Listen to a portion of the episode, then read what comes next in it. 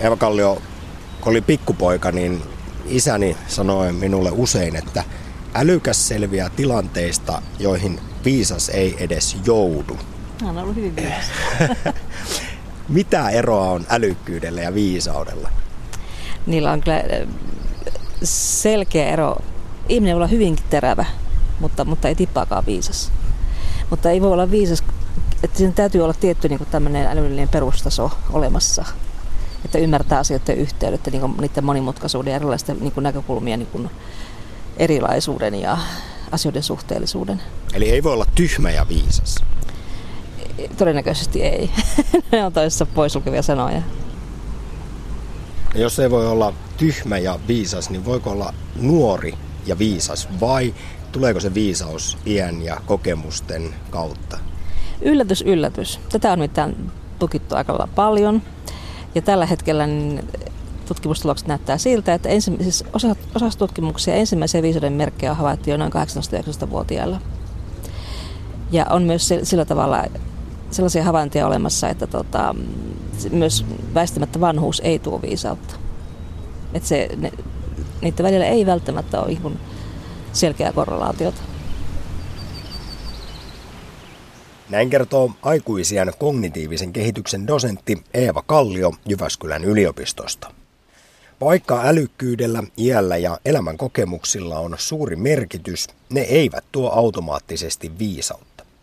Eivätkä ne itse asiassa siihen vielä riitä, koska yksi tärkeä ja jossain määrin yllättävä komponentti puuttuu.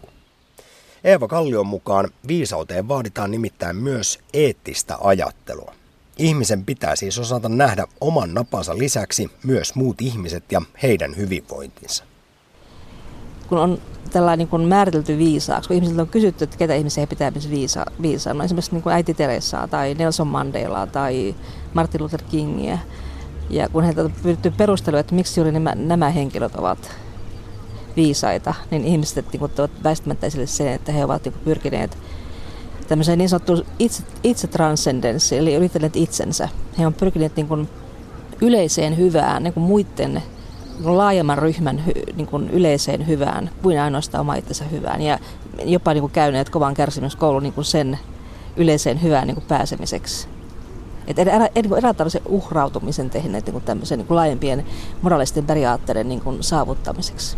Eli tämä eettinen komponentti on semmoinen, joka niin kuin, on tämmöinen yksi osa niin kuin lisänä tähän aikuisajattelun kehityksen malleihin, kun puhutaan viisaudesta. Että viisaus on pikkasen niin laajempi käsite vielä. Eva Kallio, jos eettisyys liittyy tähän, niin voisiko myös sitten sanoa, että rikollinen voi olla, tai oikein ketkukaveri voi olla kyllä älykäs, mutta ei, ei koskaan viisas. Niin, tämä, tämä täytyy muistaa, että siinä on aina tämä eettinen komponentti.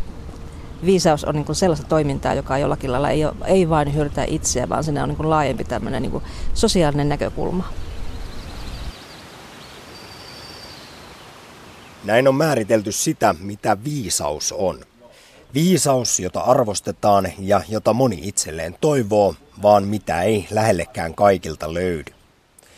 Tästä päästään kuitenkin tärkeään onneen onnettomuudessa.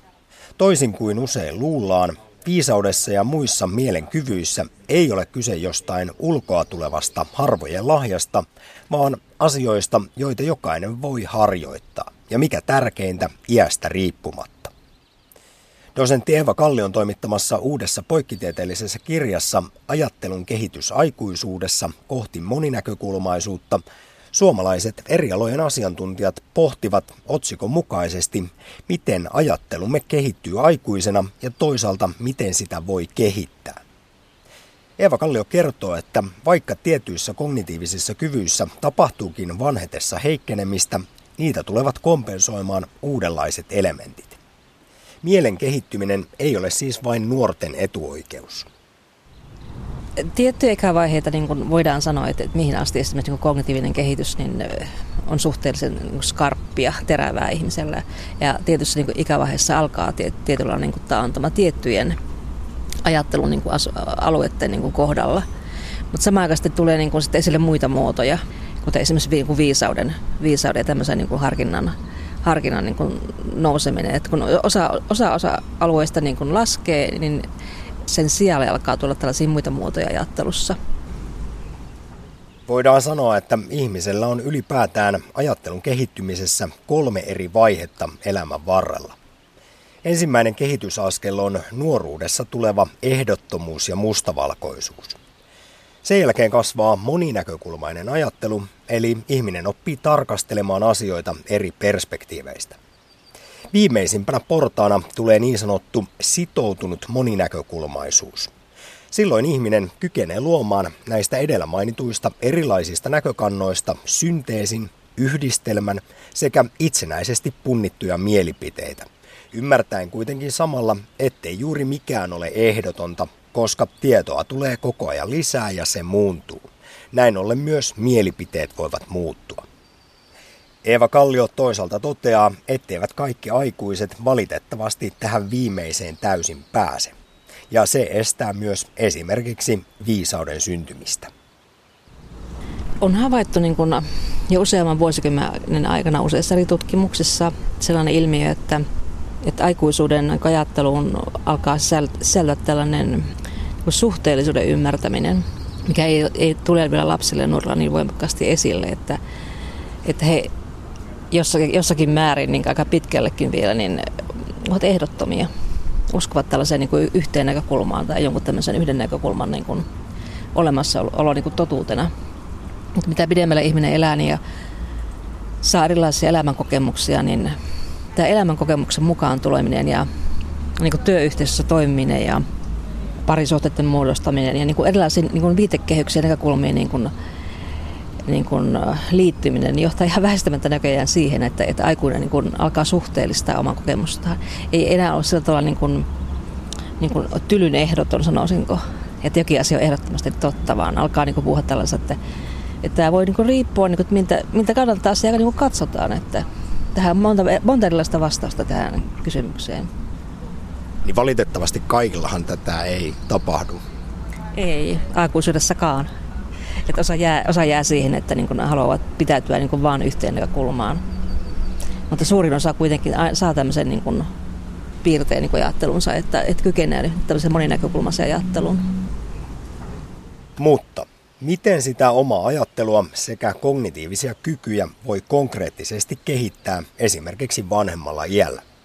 Voiko yksioikoisesta ja kyynisestä juntturasta kuoriutua eri näkökantoja harkiten pohtiva viisas? Tai voiko nykypäivän digihärpäkkeistä täysin pihalla olevasta henkilöstä kasvaa nohevasti somea käyttävä multitaskaaja? Eva Kallion mukaan kyllä.